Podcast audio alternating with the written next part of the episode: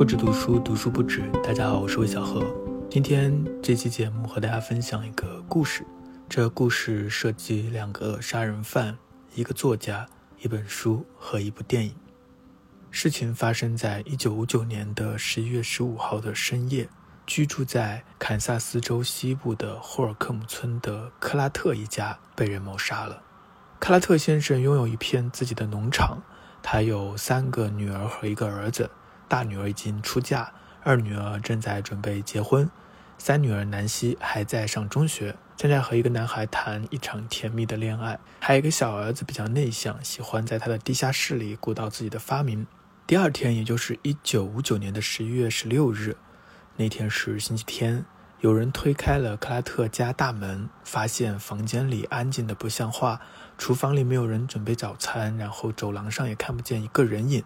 这个邻居隐隐感到不安，走到二楼，那是南希的房间，门开着，南希睡在床上，双手被绑在胸前，墙壁上有大片的血迹，有人朝着他的脑门开了一枪。南希的妈妈死在浴室里，她的双手被绳索。紧绑，嘴上贴着胶带。小儿子在地下室被发现，他也同样被人杀死了。在另外一个房间里，克拉特先生被切开了喉咙，血流的一地都是。这个案发现场可以说非常的残忍恐怖，也立刻引起了轰动。但是警察毫无线索，因为现场连一粒弹壳都没有留下。找遍整个房间，警察们只发现了两个脚印。到底谁是凶手？因为这个事情非常的可怖，立刻就引起了轰动。远在纽约的作家杜鲁门·卡伯特看到了新闻上的这个报道案件。关于卡伯特，可以介绍一下，可能很多人都读过他的那一本《蒂凡尼的早餐》。那本书就是在1958年出版的。嗯，那是一本关于都市年轻人的小说，我也非常喜欢，有种城市感，卖的也很好，批评界的反响也很不错。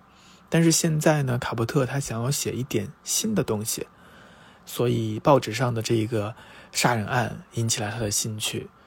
从报纸的报道上来看，他们没有任何的仇人，然后他们家庭都非常的和睦。但是事实却这样的发生了。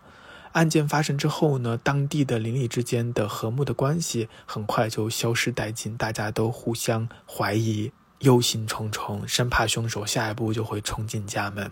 为了调查这个事情，卡伯特邀请了同样是作家的好朋友哈伯里前往了堪萨斯州来调查这件事情。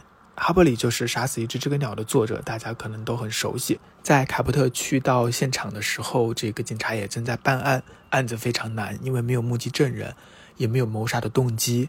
虽然房间里有一些混乱，但是并没有丢失什么东西，看起来也不太像是抢劫。一筹莫展的时候，突然有一个人出现了。这个人叫做弗洛伊德·威尔斯。这个人不是凶手，在案发的时候呢，他正在堪萨斯州的监狱里面服刑。在案发后的第三天，他在广播里听到了新闻报道，然后吓了一跳，因为他听到这个案件之后就知道是谁杀了克拉特先生一家，他认识凶手。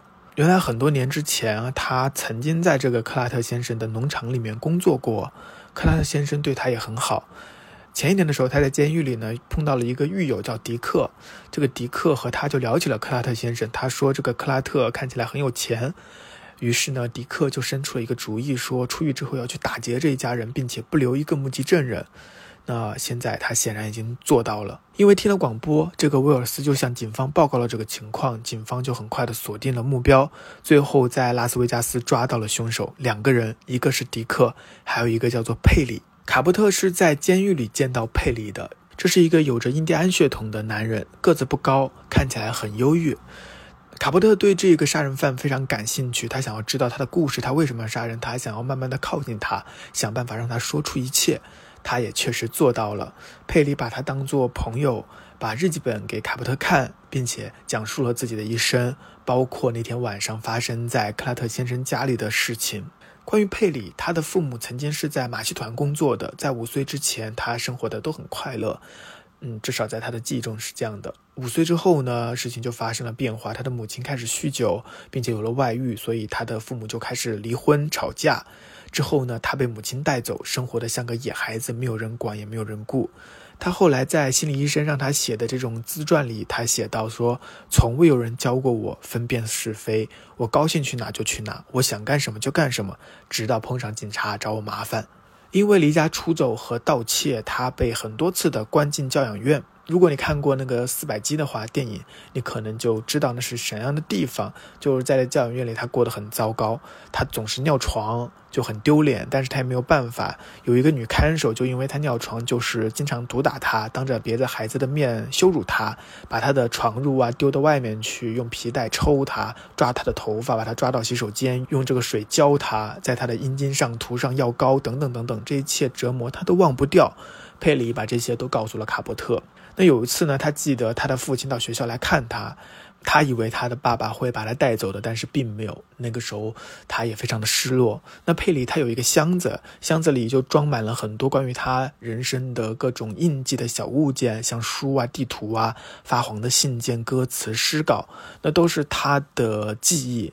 而且他也喜欢看书，还喜欢写诗，但同时他也偷窃，并为此坐牢。他就是在牢里认识了迪克的，然后他们一起。犯了这件案子，这件案子很像科恩兄弟的电影里面的那种剧情，就是这是一个十足的非常荒诞的抢劫杀人案。因为到最后，他们把克拉特一家人全部绑起来之后，在房间里仔细的搜寻，却根本就没有发现保险箱，也没有什么钱。最后他们得到的金额只有四十五美元。那到底他们为什么要犯下杀人罪呢？他们自己也没有说清楚。佩里说，他割下克拉特先生的脖子的那一刻，他还觉得他是一个好人，但是他就干了这件事情，把他们全部都杀了。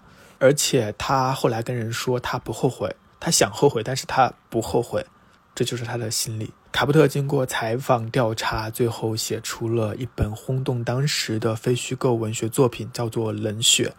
那在这本书的最后呢，他也引用了很多心理学者关于精神问题的犯罪研究，引用了一种说法，他说可能佩里在杀人的时候并不具有清醒的头脑。那我们都看过很多这种杀人犯的案件的电影，我们都知道有一种反社会人格。那迪克和佩里可能也有这种倾向，但是这本《冷血》试图在说明说，这种人格、这种性格可能并不是天生的，而是由人的经历和环境塑造的。这本书其实卡伯特还是在试图去理解凶手，因为可能在和佩里的交往当中，卡伯特也看到了自己。卡伯特他是一九二四年出生于新奥尔良，他的妈妈在十七岁的时候生下了他，然后也和爸爸离婚了，他就被寄养到了亲戚家。他正是在亲戚家认识了哈伯里。那卡伯特他当然生活的成长的也不是很幸福，但是一切都还算顺利。虽然他高中辍学，但是他一步步的靠近自己的梦想。他十七岁开始为《纽约客》的杂志做小工，渐渐的发表文章。二十四岁的时候，他发表了长篇小说《别的声音，别的房间》，引起了文坛的注意，很快就崭露头角，成为战后颇有名望的年轻的一代小说家。他很有才华，但是也非常的虚荣和刻薄。他成名后不久呢，就和好莱坞的很多名流打得火热，而且还写了很多关于明星的随笔，也得罪了不少人。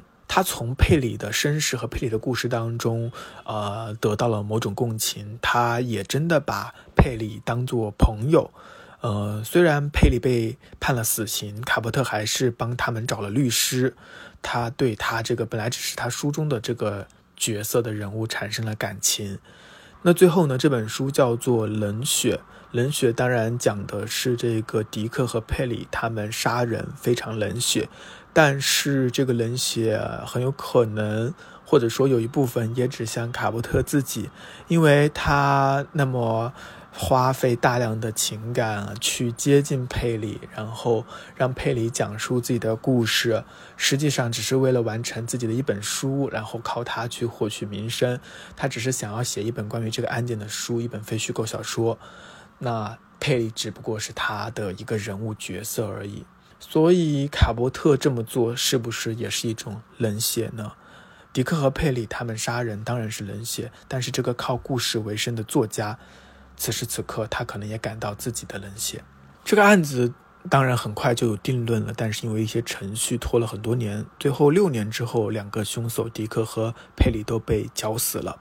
那卡伯特也完成了这本《冷血》，大获成功。这本书长居畅销书榜首，并且开创了一种崭新的文体，一种介于小说和新闻之间的文体，就是后来我们所说的非虚构文学。但是啊，但是在这之后呢，卡伯特就没有写出什么好东西了。他成日纵酒寻欢，直到1984年因用药过度死在了朋友的家里。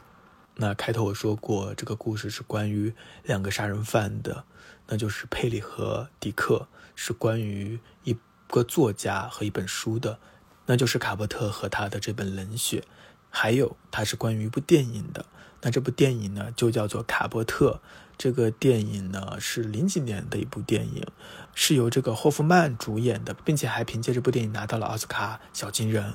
当你在看这本《冷血》的时候，你是通过卡波特的视角来看到迪克、看到佩里他们的故事，他们杀人的那些事情，看到整个案件。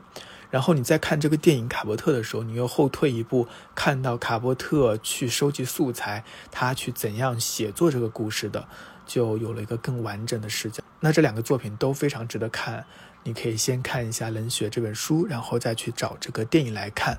二零一四年的时候，演绎过卡伯特的霍夫曼也因为用药过量而死亡了，这个死因和卡伯特一样。当然，这可能只是一个巧合。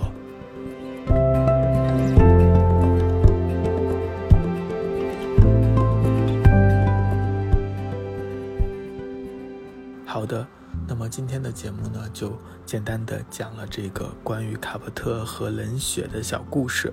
其实没有特别多的去讲《冷血》这本书，嗯，他写的非常的细，然后也非常有代入感，非常好看的一本非虚构的作品，嗯，大家可以自己去看。那今天节目就到这里结束了，我们下次再见。